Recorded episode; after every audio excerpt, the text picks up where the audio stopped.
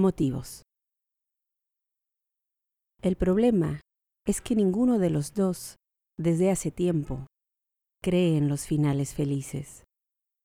La ilusa búsqueda nos dejó incontables veces, con un sabor amargo entre los labios.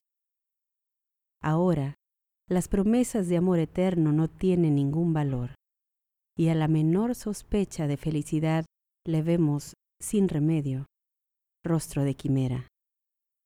Por eso hacemos como si nunca el brillo en los ojos del otro, como que no tocaste las entrañas de mi alma, como si no temblaste entero entre mis brazos.